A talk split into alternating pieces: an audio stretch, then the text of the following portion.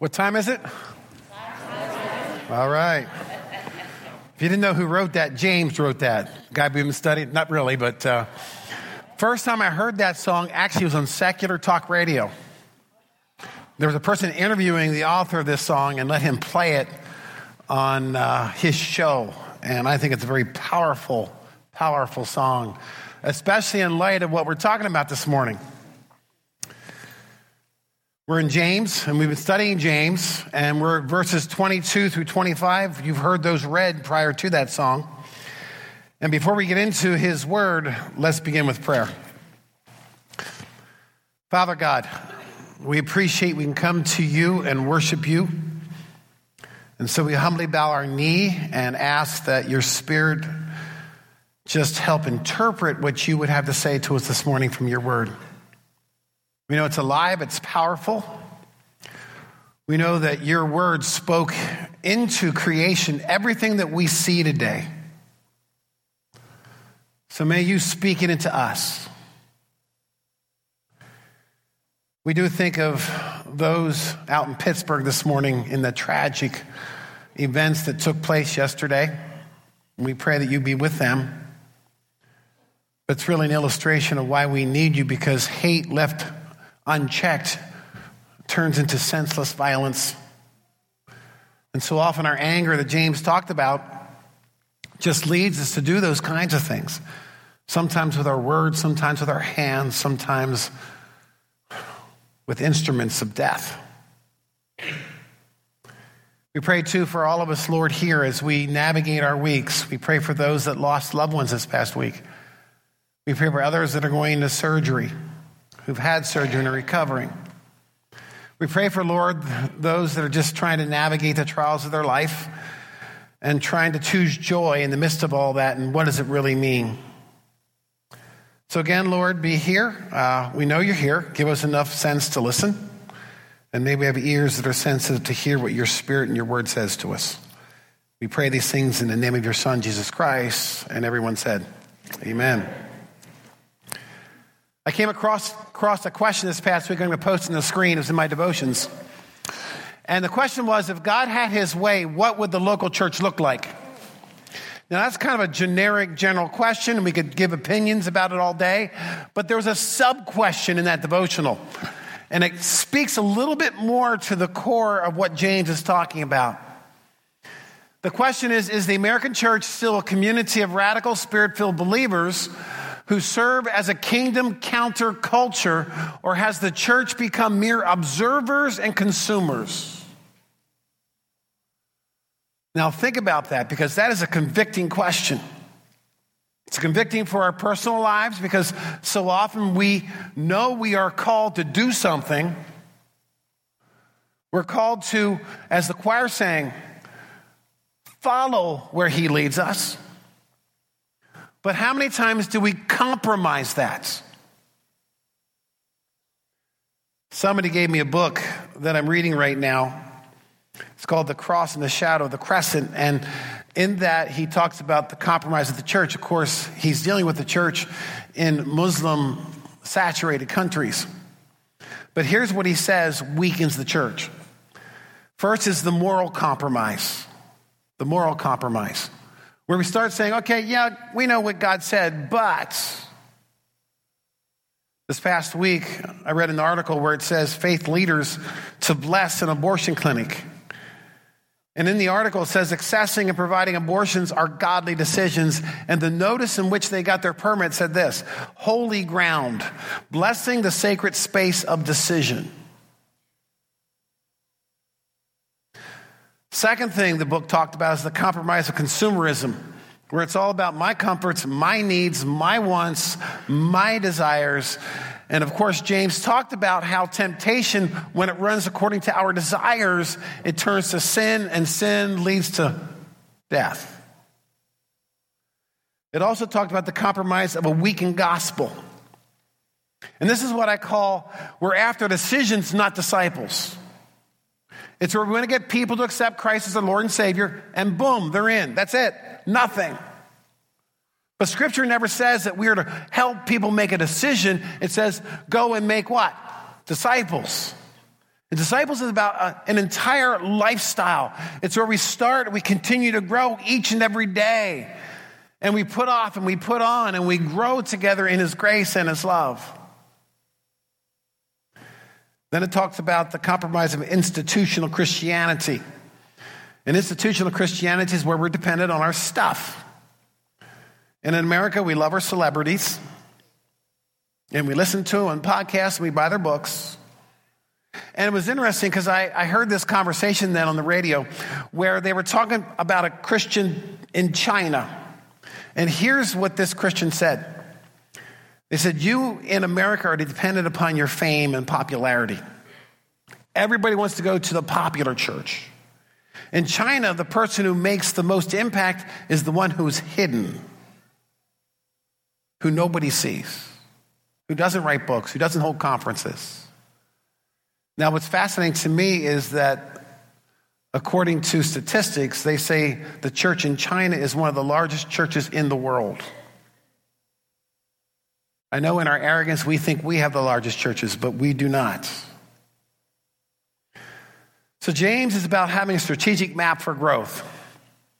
And in that, he says, listen, you're going to have trials. And if we're not careful, those trials will turn into temptation. And if we're not careful, those temptations will turn into sin. And when we allow sin to be planted in our lives, it will lead to death. And in the midst of all this, he says, listen, you have an option choose joy. But of course, how do we choose joy? I mean, what are the specifics? What's the plan? How do we get through the trials and through the temptations? And he began by saying this allow God's word to be implanted into our lives. Last week, he used that farming term saying, listen, make sure your heart has the right soil so when I plant a seed, it'll grow. And that's where he said, be quick to hear slow to speak and slow to anger, because anger does not lead to the right things of God. So last week he compared to God's word to a seed. This week he compares God's word to a mirror. The next step of our growth is not do we only need to listen to the truth, we have to practice that truth. And again, please remember, one of the things we looked at two weeks ago was that all this goes on so Christ can grow you and heal you. He wants the best, He wants the greatest, He wants to heal what needs to be healed. It's when we allow our own desires to negate that and we start saying, well, God, you can have this, but not this. Let's go to the text then that was read for us already this morning. Let's start in verse 22 of James chapter 1.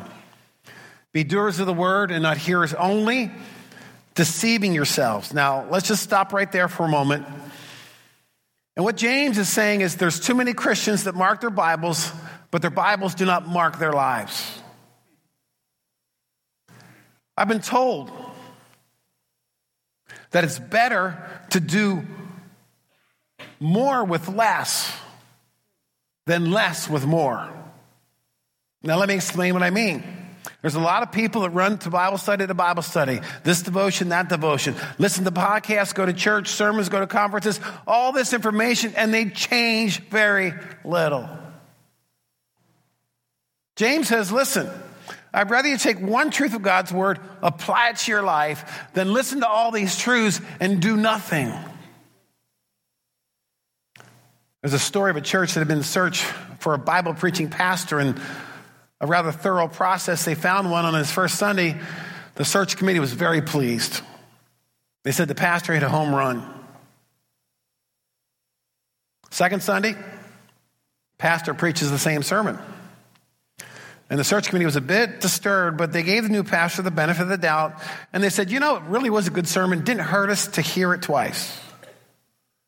Third Sunday, he preaches the same sermon. Concern moved to confrontation. They said, Pastor, we're a little concerned that you only have one sermon in your repertoire. Are you doing this thing over and over again? Is this the only one you have? And he said, Well, was the sermon biblical? They go, Yes. He says, Well, he says, I'm waiting for you to do something in your life about this one before I move on. Ouch, right? Better to take one truth, do something about it, than take a whole lot of truth doing nothing about it, okay? Now, James says, if this is you, if you're taking the truth and not doing anything about it, he says you're deceiving yourself. You're tricking yourself. You lie to yourself. And what's tragic is that you actually believe the lie. Now let's move on. Verse 23. For anyone who is a hearer of the word and not a doer, he is like a man who looks intently at his natural face in the mirror, for he looks at himself and goes away and at once forgets what he was like. Now, again, before the word of God was a seed, implants it, let it grow. Here it's a mirror. Now, what's the purpose of a mirror? The first purpose is it's an examination, right? You want to take a look at yourself. You want to examine what you see. And it's interesting that James, and I think James has a sense of humor here, when he talks about a man, he's not talking about the generic word for mankind. He's actually using the word for male. He says, you know, what do men do with mirrors? They look, they do nothing, they walk away and forget what they just saw. Can I get an amen? Now, contrast that with a woman.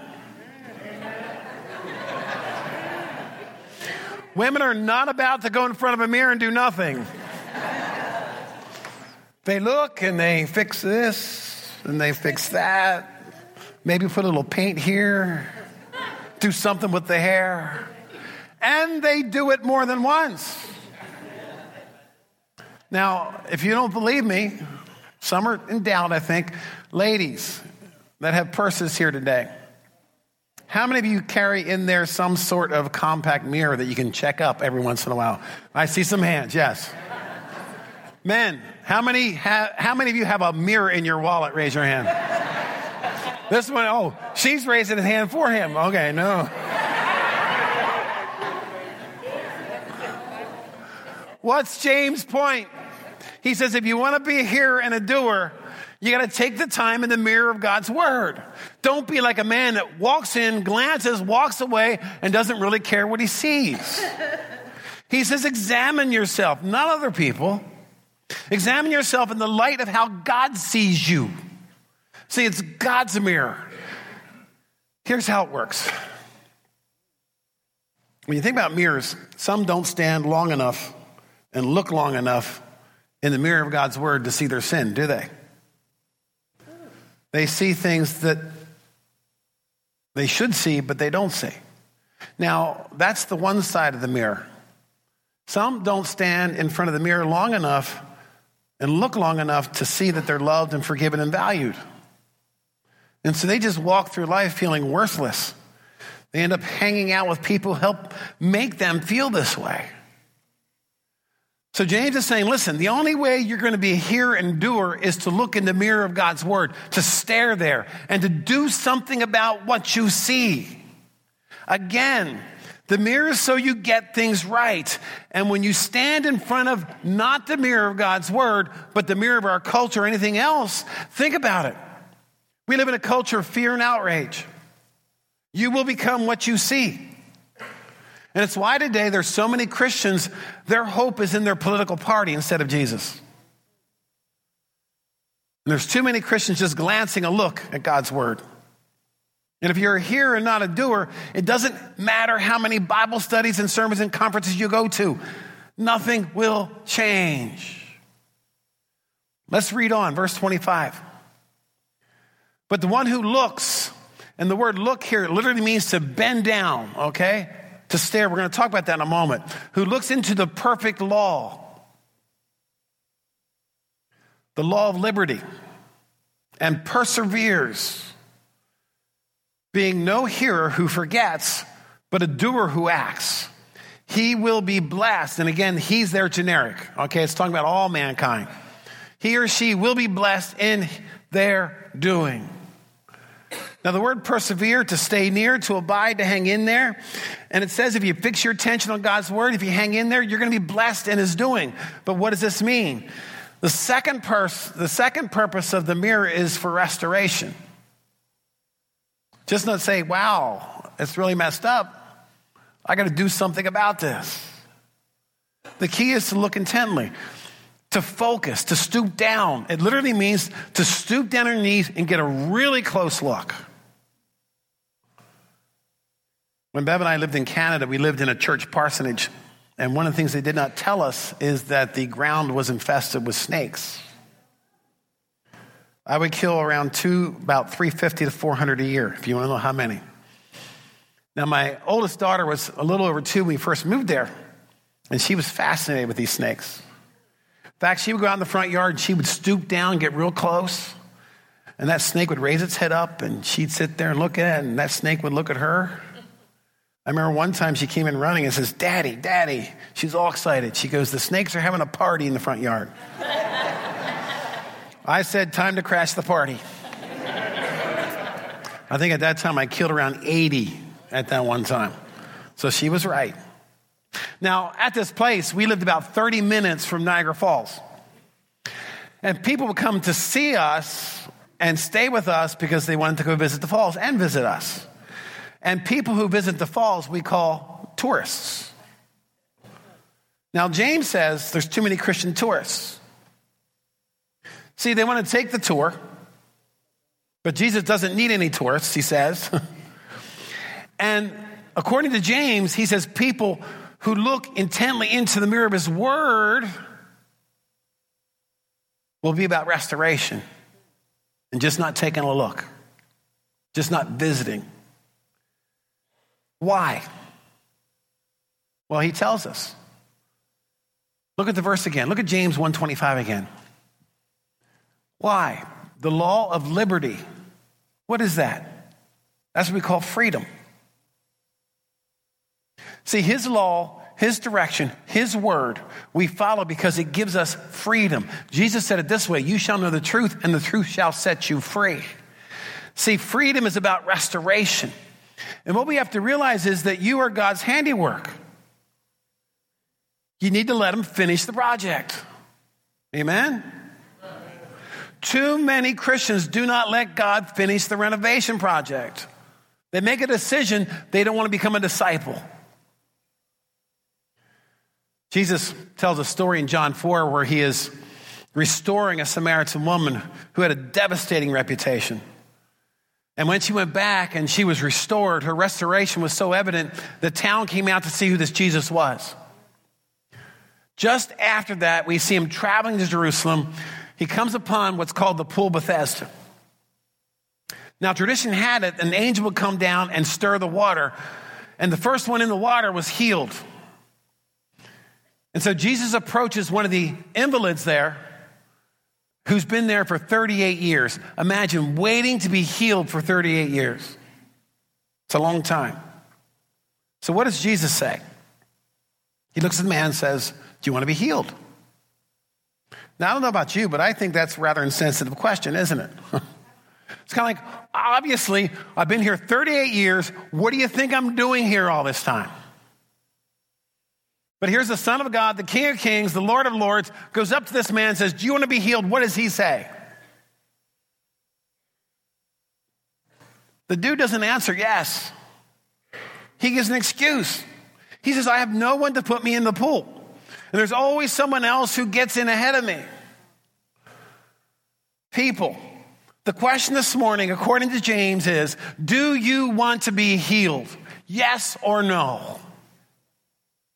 And if you do, you got to look into the mirror of His Word. You got to look intently on it and you got to practice. You got to do what it says because that is where restoration and healing come from. That is where freedom comes from. So He's asking all of us the same question.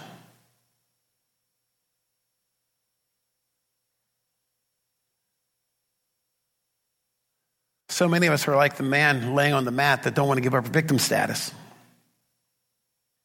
They don't want to give up their excuses. But the question is do you want to walk in wholeness and freedom? So James says listening is important. But he says if you don't practice, your desires will enslave you. And the trial and the temptation will run over you.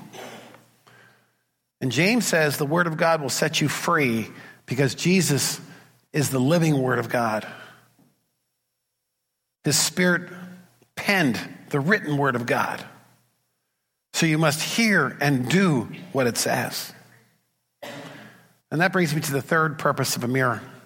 The first is examination, the second is restoration, the third purpose is transformation. You do not spend all the time in front of a mirror to walk away with nothing transformed. Is that right, ladies? I hear right. The reason you look at the mirror is because you don't like what you see. And Christians like the idea of restoration, and they want to make a decision, but so often they say, Leave me alone. Here's what we don't understand the very things that we think will free us will enslave us. And while discipleship is hard work, sin is more difficult because sin enslaves you and you're subject to your addictions. Doesn't matter which one, all sin is addictive. Everyone has a drug of choice. They're just different. But all result in slavery and death. Now, for those that have gone to college or are going to college, maybe you're in it right now, there's two ways you can take a course. You can take it for credit or you can audit that class. Now, when you audit, you don't have to do the work. You don't even have to go to the class. Now, when you audit it, you don't get the credit either. Now, I say all this because James says you can't audit Jesus. Auditing will not get you to the graduation, it's not going to show up in your transcripts. But when you decide to hear and do, when you look in the mirror and he talks about your sin, but he also talks about how you are loved, a son and daughter of God, when you are set free by his son, it says that you will be a blessing. Now, understand if you choose not to be a blessing, if you choose your desires and sin and the trials and temptation, it says you're going to be a curse. Live in sin, live a cursed life. Live in God's grace, live a blessed life. Live in sin, you will curse yourselves and you will curse other people. Live in God's grace, you will bless yourself and you will bless other people. 2 Corinthians chapter 3, verse 18. Paul writes these words And we all, with unveiled face, beholding the glory of the Lord, are being transformed. Are being transformed into the same image from one degree of glory to another. For this comes from the Lord who is the Spirit. Do you understand the power of what Paul is saying here? Life doesn't have to be enslavement to sin. You can be set free. But making a decision for Christ is one step, but you need to be transformed by Christ. Now, the big theological fancy word for this is sanctification. It's when God teaches us a truth, we allow His Spirit and we live by that truth to enter into our lives. People ask me, well, why is it a process? Why don't we just kind of get it all at once? After walking in the Christian faith for several decades, here's what I understand two things. Number one, things I never thought were sin, I now realize are sin. Okay? So when Paul says I'm chief among sinners, I understand what he means because as my life grows, there are things God says, okay, let's start working on this. And before, I just never crossed my mind. The second is, think about it if God dumped the whole load on you right at your decision of salvation. All of us would be smothered to death by everything that we have to do. Amen? So he just kind of says, okay, you take this step, good. That's part of the restoration process. Now let's work on this wall. Okay, let's paint this room. Let's carpet this room. But see, the key is if you never do what you hear, nothing ever changes.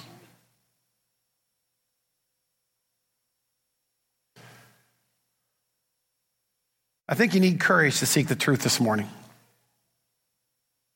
We have to put down the microscope and pick up the mirror. You know what the difference is? We like to micromanage other people's lives. Just stop that. Pick up the mirror. Pick up the mirror of God's word. Put down all the negative assumptions and realize that we are loved by the King of Kings and the Lord of Lords. And he asked every single one of us here this morning, Do you want to be healed? I think it takes greater courage to accept the truth. Once we arrive at that truth and we see that truth, we see this in our lives. We see the salvation in our lives, both present and future. To live out the salvation is so freeing. But it takes great courage just to embrace that and allow it to be implanted into our lives. I think James tells us while we need the courage to seek the truth, we need greater courage to accept the truth. We need even greater courage to align our lives with that truth. I heard something very profound at a conference I was at a few weeks ago, and here's what they said. They said, You know, you can't please everyone. If you think you can, you probably better check what you're smoking because you can't do it. That's what they said. I'm just quoting the guy, okay? But then he said this, but you can please God. Now think about how profound that is. You can't please everyone but you can please God. And think about how we are enslaved to other people's opinions, or we live free with the truth about who God says we are. And here's what I concluded you know, God is the only one who does not have unrealistic expectations of you. Think about that. God is the only person that does not have unrealistic expectations. Now, realize that where God's going to take you is far beyond anything anybody else thought you could go. Most people's expectations hold you down and hold you back. But think about the truth. Hold up the mirror. The mirror says, You can please God. I mean, that's just fascinating to me. So, James tells us it's time to grow up. It's time to grow up. I want to ask a few questions in closing. I'm going to invite the band to come up because we're going to sing a song in closing. First question is if you're here this morning, and I know I talked about decision and discipleship, and if you've never accepted Christ as your Lord and Savior, and you're saying, you know what? I need to do that. I need to start somewhere. I need to look in the mirror and saying, that's a possibility for me. And what you need to understand is there's nothing that you've done up to this point in your life that God cannot overcome by His grace. That's how powerful His word is. But if you're here this morning and you want to decide to make that decision for Christ, I just want you to stand up because we're going to have someone sit down with you and talk about this and make sure this is right. So if you're here this morning, just kind of stand up, wave, and we're going to settle this this morning. Anybody?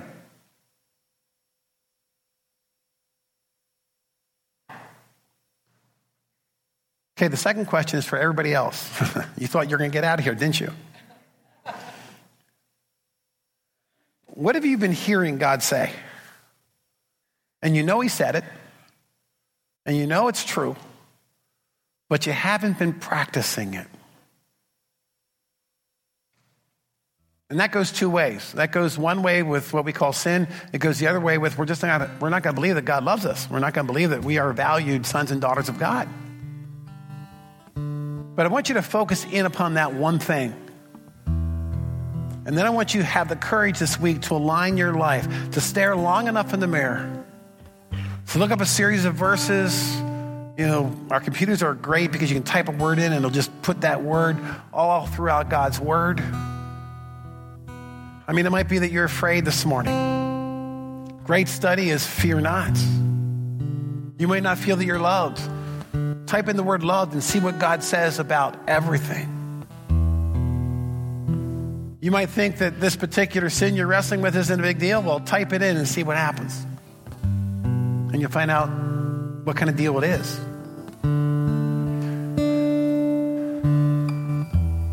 So, do you want to be healed? That's really what James is talking about. We got to be hearers and doers. Pray with me. Father God, for all of us here this morning, may we be a church that stares intently into your, the mirror of your word, who looks and allows you to have a restoration project so that when you're finished, each and every day, we're being transformed into your likeness. May we see ourselves as the beautiful bride that you called us to be. I know there's a lot here this morning that don't feel that way. I pray that your spirit blesses them and sees that. For others, Lord, that just struggle with a particular sin, may your spirit empower them bold them just to say, no longer. I'm going to have people come around me and I'm going to make this right. For others, Lord, that just have forgotten because they've been away from the mirror too long, may you renew what they know to be true in their hearts. That they are loved by you in incredible ways. Thank you, Lord, for your word. Thank you for your spirit that guides us in your word. May we see the power of what it does here at this place because we are called the bride of Christ. May GBC be a place that we just everywhere hold up your mirror and watch the restoration and transformation happen in ways that we cannot explain or we cannot achieve on our own level. Thank you, Jesus, for this. I thank you for everyone here this morning. I thank you for what you want to do in their lives. I just pray we all have enough sense to hear what the Spirit says to this church, to this body. These things we ask in the name of your Son, Jesus Christ. And everyone said,